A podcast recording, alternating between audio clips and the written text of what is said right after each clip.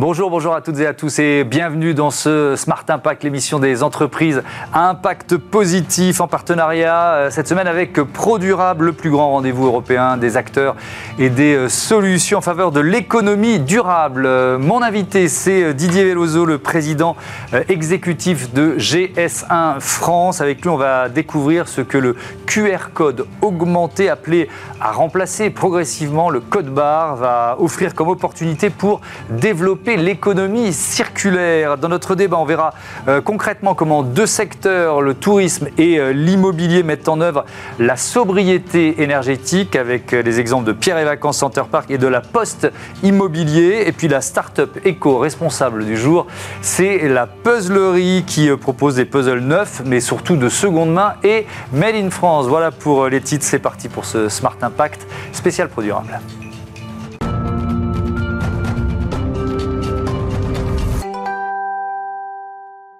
Bonjour Didier Veloso, bienvenue. Bonjour Thomas. Vous êtes euh, donc le président exécutif de GS1 France. Il faut commencer par présenter euh, GS1, organisation internationale à but non lucratif. Ça sert à quoi GS1 C'est quoi? Alors GS1, c'est une organisation effectivement internationale, euh, neutre et à but non lucratif. On est présent dans 150 pays. on a été créé il y a 50 ans par des entreprises justement qui voulaient régler un problème simple, développer un, un, langage commun euh, pour euh, euh, mieux communiquer, mieux euh, euh, échanger, donc faciliter les, échanges entre partenaires commerciaux. Mmh. C'est de là qu'est né GS1, l'organisation internationale. Alors GS1, c'est un langage commun qui est défini justement par ces entreprises. Mmh. Vous parlez de standards, c'est ça? Tout à fait. Donc mmh. des standards qui sont développés au sein de, GS1, qui est, un, qui est une plateforme de, collaboration très forte. Et ce, ces standards, qu'on appelle des standards GS1, en fait, ils servent à identifier principalement pour mieux échanger Identifier, ça veut dire quoi? Grâce au standard GS1, on est capable d'identifier un produit, par exemple, de mhm. façon unique. On a une façon de le décrire, on lui attribue un code, et ce code va ensuite suivre la vie du produit tout au long de la chaîne de valeur mhm. et va ainsi être échangé entre, entre plusieurs mains. Mhm. Euh, un point important, c'est que ces standards GS1 sont interopérables. Euh, et ouverts au plus grand nombre. Ils sont universels, évidemment. Mmh. Et c'est important parce que ainsi, euh, ils peuvent être utilisés par le plus grand nombre, ce qui facilite la digitalisation et l'automatisation des échanges.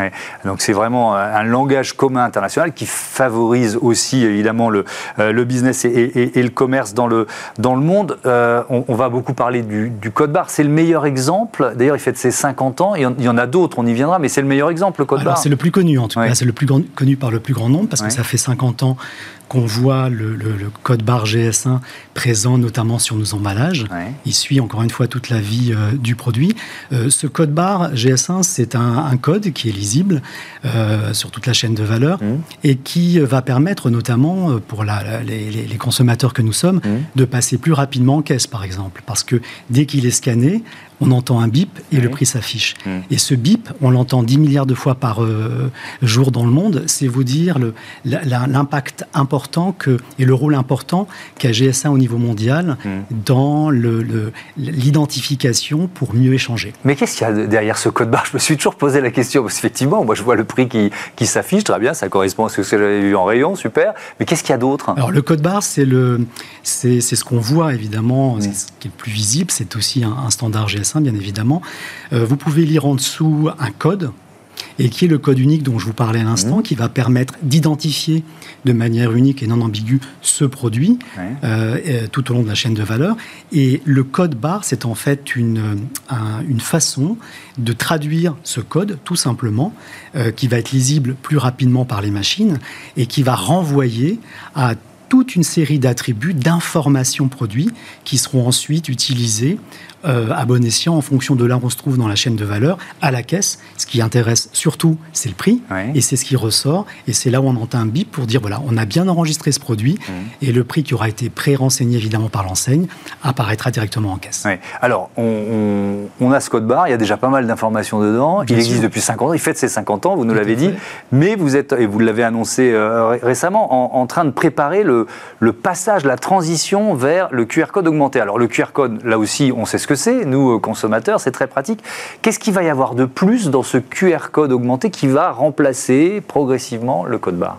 Alors, un QR d'abord, il faut se dire que le, QR code aura les mêmes informations qu'un code barre. Mhm. Euh, il faut garder à l'esprit que euh, au niveau mondial, on a un milliard de produits qui ont un code barre. On ne change pas le code barre comme ça. Hmm. D'ailleurs, on s'est donné 5, euh, 5 ans minimum pour faire cette transition.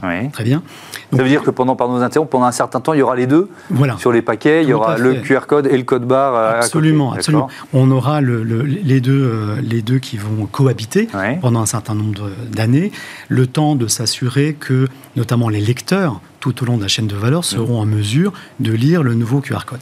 Euh, une fois qu'on a planté ce décor-là, ce qui est important aussi de garder en tête, c'est que le QR code aura les mêmes informations qu'un code barre euh, classique. Mmh. Euh, ce qu'il apportera de plus, c'est un, un, accès au monde infini du web. Donc il permettra aux marques notamment de donner énormément d'informations aux consommateurs et il va permettre de gérer euh, à la fois de la donnée euh, dynamique et de la donnée euh, statique, mhm. c'est-à-dire de, l'information beaucoup plus riche et de l'information dont on aura besoin, notamment pour des cas d'usage d'économie circulaire. Oui, alors justement, on, va parler, il y a aussi une notion de transparence pour le consommateur, parce que moi, le code barre, je ne peux pas le lire, alors que le QR code, je pourrais le faire avec mon téléphone. Ça, on va y revenir plus tard, mais l'économie circulaire, effectivement, c'est au cœur de, notre entretien. Est-ce que vous pouvez nous donner un exemple concret d'amélioration? Parce que quand j'ai commencé à me pencher sur cette interview, je me suis dit, quel rapport avec l'économie circulaire? En quoi ça va pouvoir accélérer le développement de l'économie circulaire? Alors, vous l'aurez compris, au cœur du, au cœur du, du, business de GS1, il y a l'information, il y a la donnée produit, et plus précisément la donnée produit standardisée. Pour accélérer la part de circularité dans notre économie, mmh. On va avoir besoin d'une information produit beaucoup plus riche, euh, dont la nature va aussi évoluer. Mmh. Euh, et cette information, il faudra qu'on la mette euh, à disposition de l'ensemble des personnes de la chaîne de valeur, mais également des consommateurs pour que lui aussi puisse mmh. choisir, consommer en, en, connaissance de cause. Donc, il faut bien d'abord garder ça en tête pour se dire que ce QR code, eh bien, contrairement au code barre, va permettre tout ça. Il va permettre d'apporter, de, de, donner accès à beaucoup plus d'informations mmh. produits.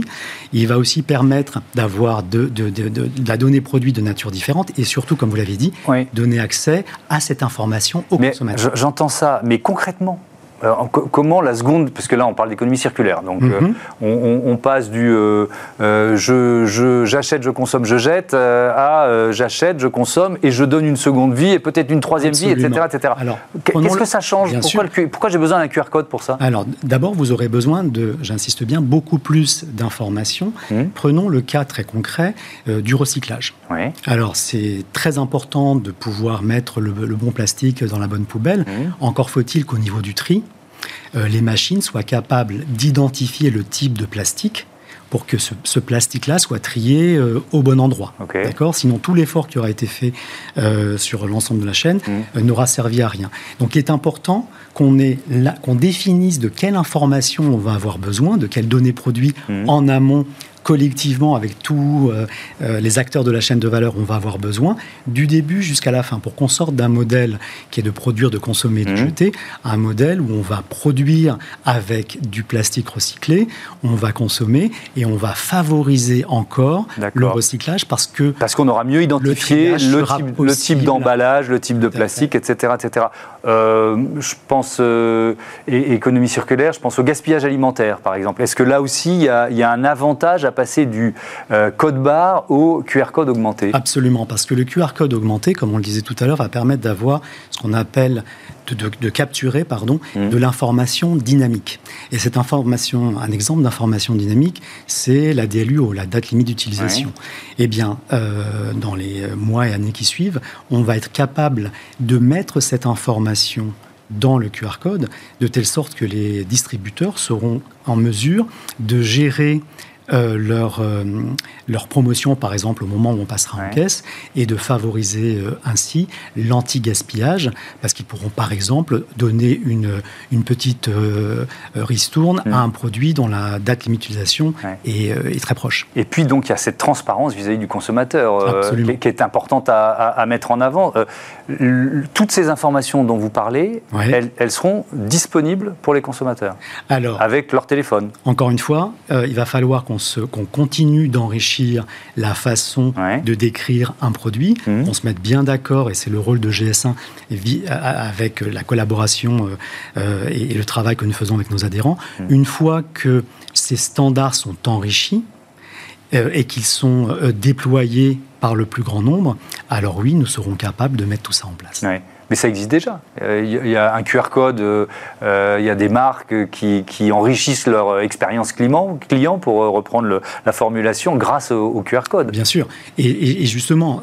Est-ce que vous dites le monde infini du web, on pourra avoir des vidéos, on pourra accéder à tout, ça Tout à fait. Aujourd'hui, c'est déjà possible mmh. avec des QR codes qui ne sont pas des QR codes GS1. Et c'est la raison pour laquelle on, insiste autant sur les avantages du QR code augmenté GS1, mmh. qui lui a toutes les informations, je dis logistiques. Qui permettront d'avoir et des données, euh, euh, toutes ces nouvelles données de numéro de lot, de date limite d'utilisation, mhm. qui seront capturées, mais qui permettront, comme n'importe quel QR code euh, aujourd'hui, d'avoir un accès au monde infini du web. Est-ce que ça va coûter cher aux marques, aux magasins, par exemple? Vous vous dites ça va nous prendre 5 ans, peut-être un peu plus, la, transition. C'est justement pour, on va dire, digérer ces investissements? Alors non, c'est plutôt pour, pour être sûr que euh, parce que là, on parle. Il faut garder en tête, euh, quand je vous donnais le, chiffre d'un milliard de produits mm. euh, qui ont un code différent dans le monde, c'est se donner suffisamment de temps pour que nous puissions faire une transition mm. qui ne pose aucun risque au niveau de, de, la supply chain mondiale, je mm. dirais. parce que les enjeux sont évidemment très très très importants. Euh, donc on, s'est donné cette période de 5 ans pour être capable de lire. Ça veut dire que le code barre risque de, euh, d'être, de cohabiter mmh. encore plus. Euh, effectivement, on doit à la fois s'assurer que le code barre sera lisible, donc c'est plus le rôle des distributeurs et de l'ensemble de la chaîne de valeur.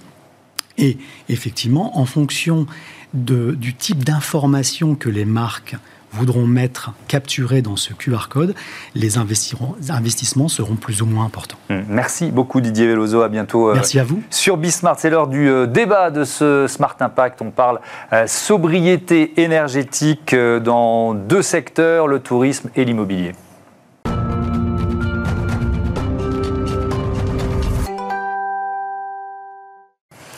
La sobriété énergétique, c'est le thème de notre euh, débat. Je vous présente tout de suite mes invités. Émilie Ries, bonsoir, bonjour, bienvenue. Vous êtes euh, directrice euh, RSE de Pierre et Vacances Center Parks. Dang Tran, bonjour, bienvenue à vous aussi.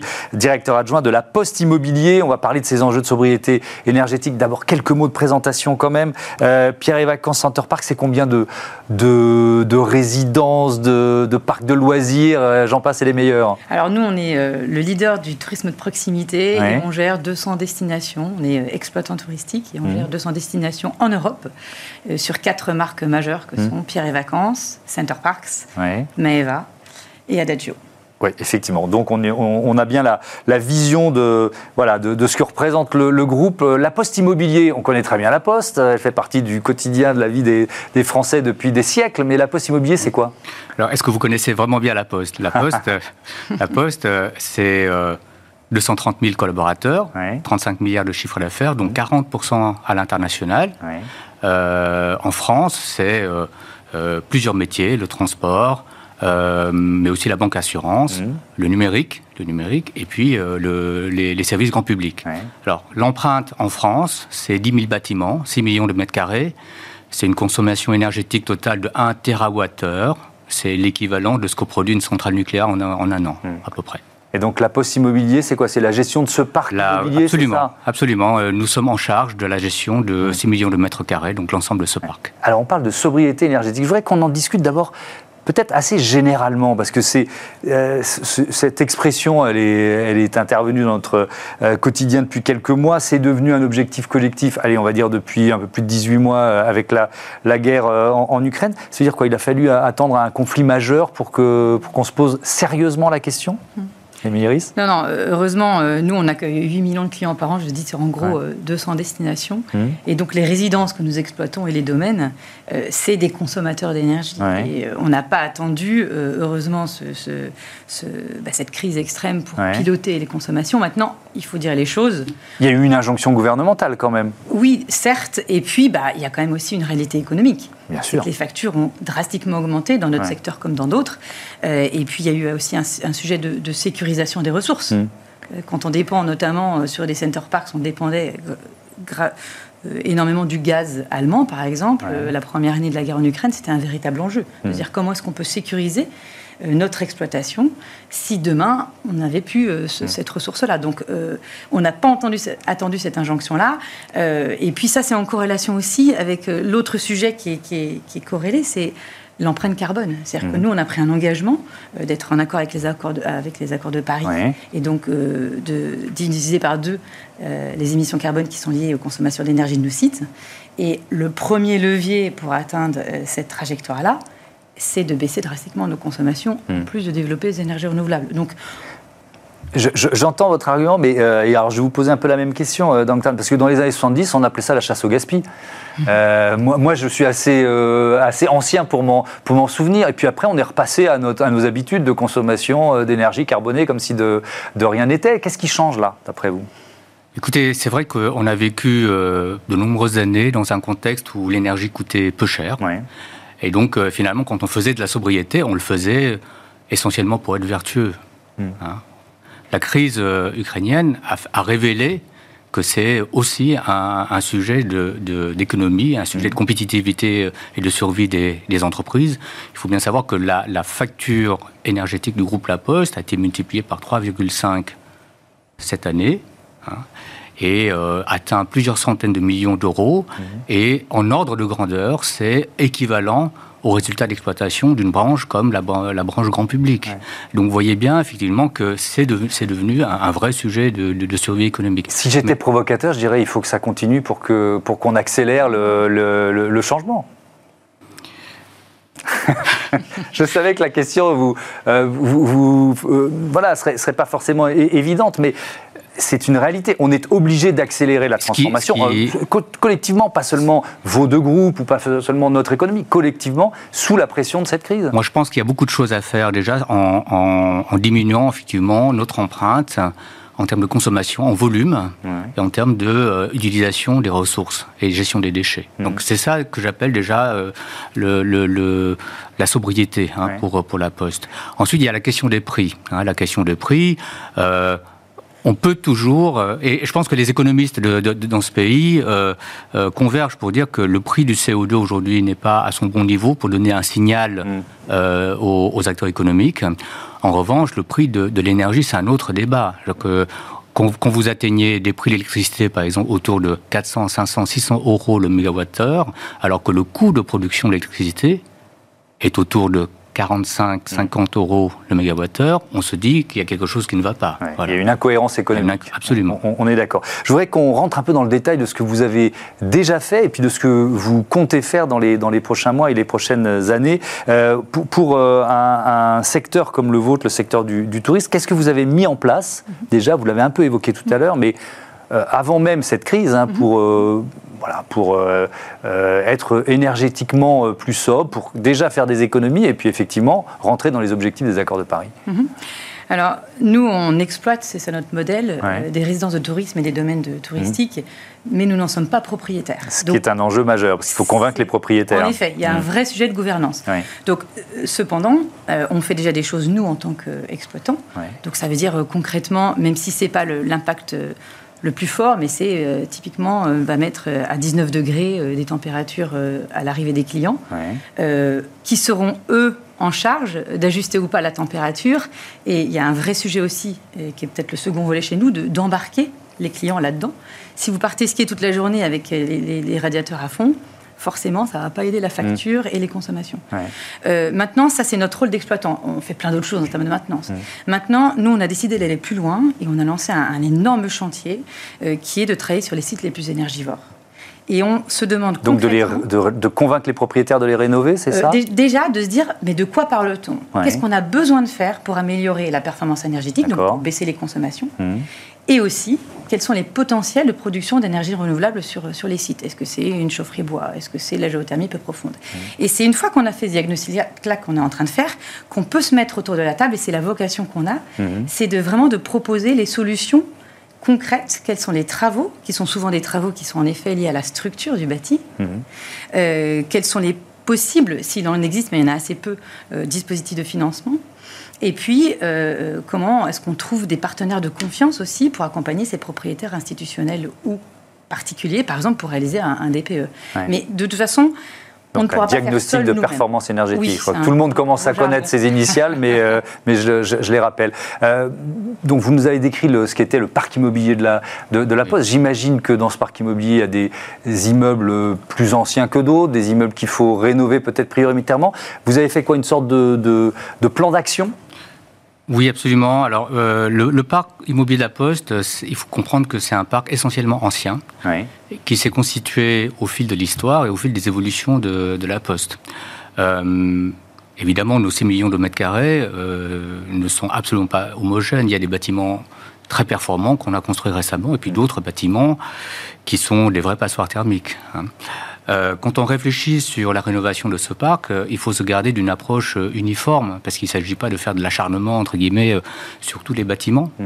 il faut regarder quels sont les bâtiments les plus importants, qui, qui ont le plus de gisements en termes d'économie d'énergie, qui ont les plus de valeur, qui sont les plus stratégiques pour, pour l'exploitation. Effectivement, on, on, on, étudie effectivement un plan d'action global pour allouer de manière la plus efficace nos moyens financiers et à atteindre effectivement la, meilleure performance euh, énergétique. Ça veut dire qu'il y a certains biais de bâtiments, euh, vous allez préférer les vendre par exemple pour euh, construire des bâtiments neufs à énergie positive? J'essaye de, de, savoir à, quel, niveau de, de, Nous avons une stratégie de cession évidemment, mais nous, ne cédons pas pour nous débarrasser du problème, entre guillemets. Hein, voilà.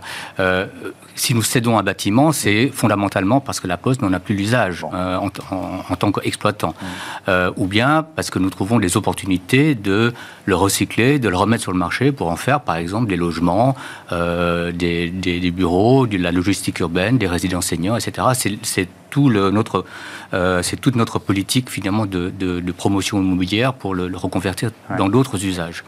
Euh, pour euh, compléter cette réponse, euh, il faut bien comprendre qu'à la différence de Pierre et Vacances, nous sommes propriétaires pour la moitié du parc. Et donc, la question de l'investissement pour rénover ce parc-là, c'est, on, l'a en tête depuis longtemps. Et on se dit que c'est aussi un enjeu de défense de la valeur du parc. Ainsi, depuis 2015, donc depuis 8 ans maintenant, nous avons une politique de travaux énergétiques embarqués, hein, très inspirée des réflexions du Shift Project. Mhm. Ça consiste à quoi? Par exemple, quand vous avez un ravalement de façade ou une rénovation de toiture, eh bien, vous mettez immédiatement euh, en place des actions qui permettent d'atteindre une performance compatible avec les standards 2050. Mhm. Donc on n'a plus à y revenir, entre guillemets. Euh, donc voilà, bon an, mal an, nous consacrons 20 à 30 millions par an dans cette politique-là. Mm. Et ce qui change aujourd'hui, c'est que nous avons la nécessité de changer de rythme. Et donc, nous avons construit un plan d'investissement de plusieurs centaines de millions d'euros d'ici 2030.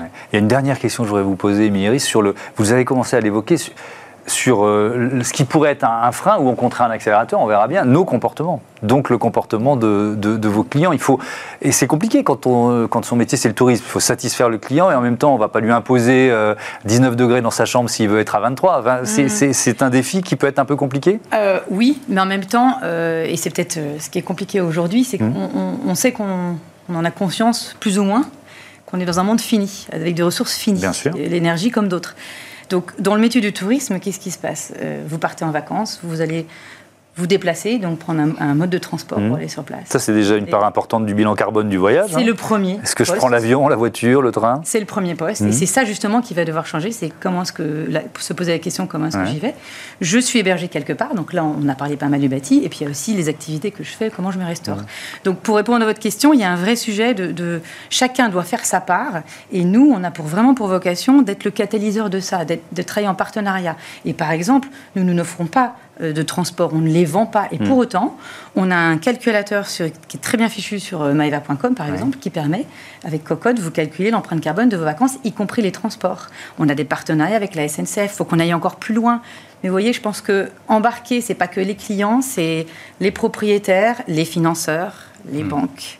C'est tout le monde a sa part à faire. Merci euh, à tous les deux. Je rappelle que l'événement, le Salon Pro Durable auquel vous euh, participez, se tient les 12 et 13 septembre prochains au Palais des Congrès à Paris. On passe à notre rubrique euh, Startup éco-responsable, c'est Smart Ideas.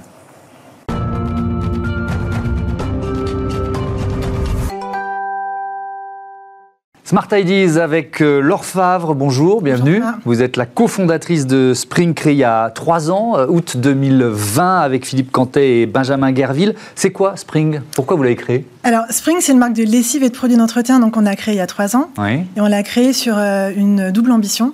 La première, c'est celle de s'attaquer au, fléau du plastique à usage unique, puisque en France, en moyenne, on produit par habitant 30 kg de déchets plastiques donc par an. Mmh. Euh, et la deuxième ambition, c'est celle de proposer des produits qui soient réellement sains, euh, aujourd'hui, en fait, dans un rayon de supermarché, il y a presque un produit sur deux contient des matières dangereuses. Donc, on a créé cette marque qui mmh. propose donc des lessives et des produits d'entretien qui sont tous sans matières controversées et sans plastique à usage. C'est un secteur que vous connaissez bien, dans lequel vous avez euh, travaillé. Il y avait quoi une frustration de se dire, euh, on n'arrive, j'arrive pas à trouver finalement les produits que même que je voudrais moi comme consommatrice, consommateur? Ouais, c'est exactement ça. En fait, mmh. j'ai commencé. En fait, moi, j'ai fait toute ma carrière dans les produits d'entretien, donc ça fait plus de 20 ans. Mmh. et puis j'ai traité, traité aussi des marques écologiques. J'ai créé ma première marque écologique en 2008, donc ça, date. Mhm. Mais à l'époque, on s'intéressait que à l'aspect euh, de la formulation et l'impact de la formulation sur, euh, sur l'environnement, ce qui est déjà une grosse part euh, évidemment très importante. Mhm. mais au fil de ces années, je me suis rendu compte qu'il y avait un, critère qui n'était jamais considéré, c'était celui de l'emballage, ou très peu considéré. Mhm. en revanche, il compte quand même pour 60% de l'impact d'un produit. Donc j'ai voulu m'y atteler et c'est pas une mince affaire parce que supprimer le plastique de l'univers des produits d'entretien. Enfin, je veux dire, on a tous marché dans un rayon de supermarché. Vous voyez bien que tout est aujourd'hui euh, mm. emballé dans des emballages en plastique. Est-ce que c'était un défi technique? Est-ce que c'est si simple d'avoir une solution de remplacement ah Non, c'est pas du tout simple. Oui, c'est ça. Non, c'est pas du tout simple. Alors donc, il euh, faut imaginer que donc euh, Spring, le, on, a toute une gamme avec des lessives, des produits d'entretien mm. rechargeables. donc l'idée, c'est pas de plastique à usage unique. Donc nos fournisseurs, eux, ils sont habitués à produire des formules liquides mm. et qui sont forcément emballées dans du plastique. Nous, on veut pas ça parce que faut savoir qu'un produit d'entretien, c'est 80 à 90% d'eau. Donc il y a tout le bilan carbone qui va avec le plastique jetable. Ça sert à rien de transporter euh, cette eau en question alors qu'on l'a chez soi. Exactement. Et de la payer, hein, accessoirement. Donc en fait, effectivement, c'est un challenge parce que d'abord, euh, l'industrie n'est pas taillée pour fabriquer des produits qui viennent pas dans des emballages en plastique. Et puis, euh, et puis quand vous êtes une start-up, que vous n'existez pas encore, que vous allez taper à la porte de ces industriels, on nous prend parfois un peu pour un ovni. on a la chance d'avoir trouvé des partenaires qu'on connaît depuis longtemps et qui, ont, qui nous ont accompagnés. Donc typiquement, donc on vend des capsules de lessive qui sont emballées dans une boîte en carton. En plus, elle a la particularité d'être très fine pour pouvoir rentrer dans une boîte aux lettres, parce qu'on propose aussi un service de livraison programmée. Mmh. Euh, euh, et, cette boîte, en fait, elle est équipée d'un système de sécurité enfant. Donc, créer un système de sécurité enfant sur une boîte en carton il y a trois ans, il y a même quatre ans quand on travaillait sur le projet, c'était un énorme challenge. D'ailleurs, on a fait breveter cette boîte. Donc, ça veut dire quoi? Ça veut dire qu'on a, euh, on a un, un, un bidon qu'on va réutiliser autant de fois qu'on le veut Alors, on a deux parties dans la gamme. On a la partie des lessives. Là, en fait, c'est un produit, c'est des capsules de lessive classiques, je dirais, qui sont plus concentrées, sans matière controversée, mais un format qu'on connaît, mmh. dans cette boîte en carton. Et puis, il y a l'autre partie qui est euh, la partie des produits rechargeables, où là, effectivement, l'idée, c'est de supprimer ces bidons. Donc, par exemple, on a un liquide vaisselle qui est proposé dans un flacon en plastique, donc euh, en, verre. donc, vous allez acheter une bonne fois pour toutes un, flacon euh, en verre. Et on propose la formule sous forme d'une poudre qu'on va diluer dans de l'eau du du robinet. Et là, on va retrouver exactement la même, la même texture de liquide vaisselle qu'on connaît hmm. et la même efficacité. je, reviens aux, matières controversées. Vous avez employé cette expression tout à l'heure. Ça, veut dire quoi? Qu'est-ce que vous avez banni finalement de vos formules concentrées? Ben Donc aujourd'hui, on a des, donc presque d'un produit sur deux qui a des matières dangereuses. Ça, c'est hmm. l'UFC que choisir qui le dit. Hein. Ça va jusqu'à plus de 70% pour la lessive. Et ces matières, ça peut être des allergènes. Donc, on, a trouvé jusqu'à 8 allergènes dans une seule lessive. Euh, donc, l'allergène, bah, ça va vous créer des plaques, des démangeaisons, euh, des cancérogènes. Euh, et des perturbateurs endocriniens notamment. Donc ça, c'est toutes les matières que nous, on interdit, qu'on ne peut pas retrouver dans nos produits. Hmm. On peut être aussi efficace? Sans ces matières ben, C'était un autre euh, défi, j'imagine. Oui, mais alors, comme vous l'avez dit, moi, ça fait 20 ans que je travaille dans ces marchés. J'ai travaillé d'abord sur des marques qui étaient des pures marques d'efficacité, donc je dirais que c'est aussi dans mon ADN. Et puis, de toute façon, n'importe quel consommateur ne sera jamais prêt à faire euh, se, transiger sur l'efficacité. Hein. Donc, on est aussi efficace que les produits conventionnels du marché, mais sans les matières controversées et sans le plastique à usage unique. Et dans l'efficacité, il y a évidemment l'efficacité de lavage, et puis il y a le, ce qu'on appelle l'hédonisme, donc c'est le parfum, parce que c'est hyper important. On aime tous, quand on sort son linge de la machine, que ça sente aussi bon qu'un produit euh, classique. Réponse rapide, le prix, c'est forcément plus cher Non, on est au même prix que les produits standards. Bon, merci beaucoup. C'était efficace comme dernière réponse. merci à vous, Laure Favre, et bon vent à, Spring. Voilà, c'est la fin de ce numéro de euh, Smart Impact. Merci à toutes et à tous de, votre fidélité. Euh, et merci aux équipes de, de Bismart, Alix Nguyen, qui est la nouvelle productrice et programmatrice de Smart Impact. Bienvenue à elle. Et je suis très heureux de travailler euh, avec Alix. Je, remercie aussi Olympe Le Temps, Saïd Mamou au son et Romain Luc à la réalisation. Je vous dis à bientôt sur Bismart. À demain, tout simplement. Ciao. out.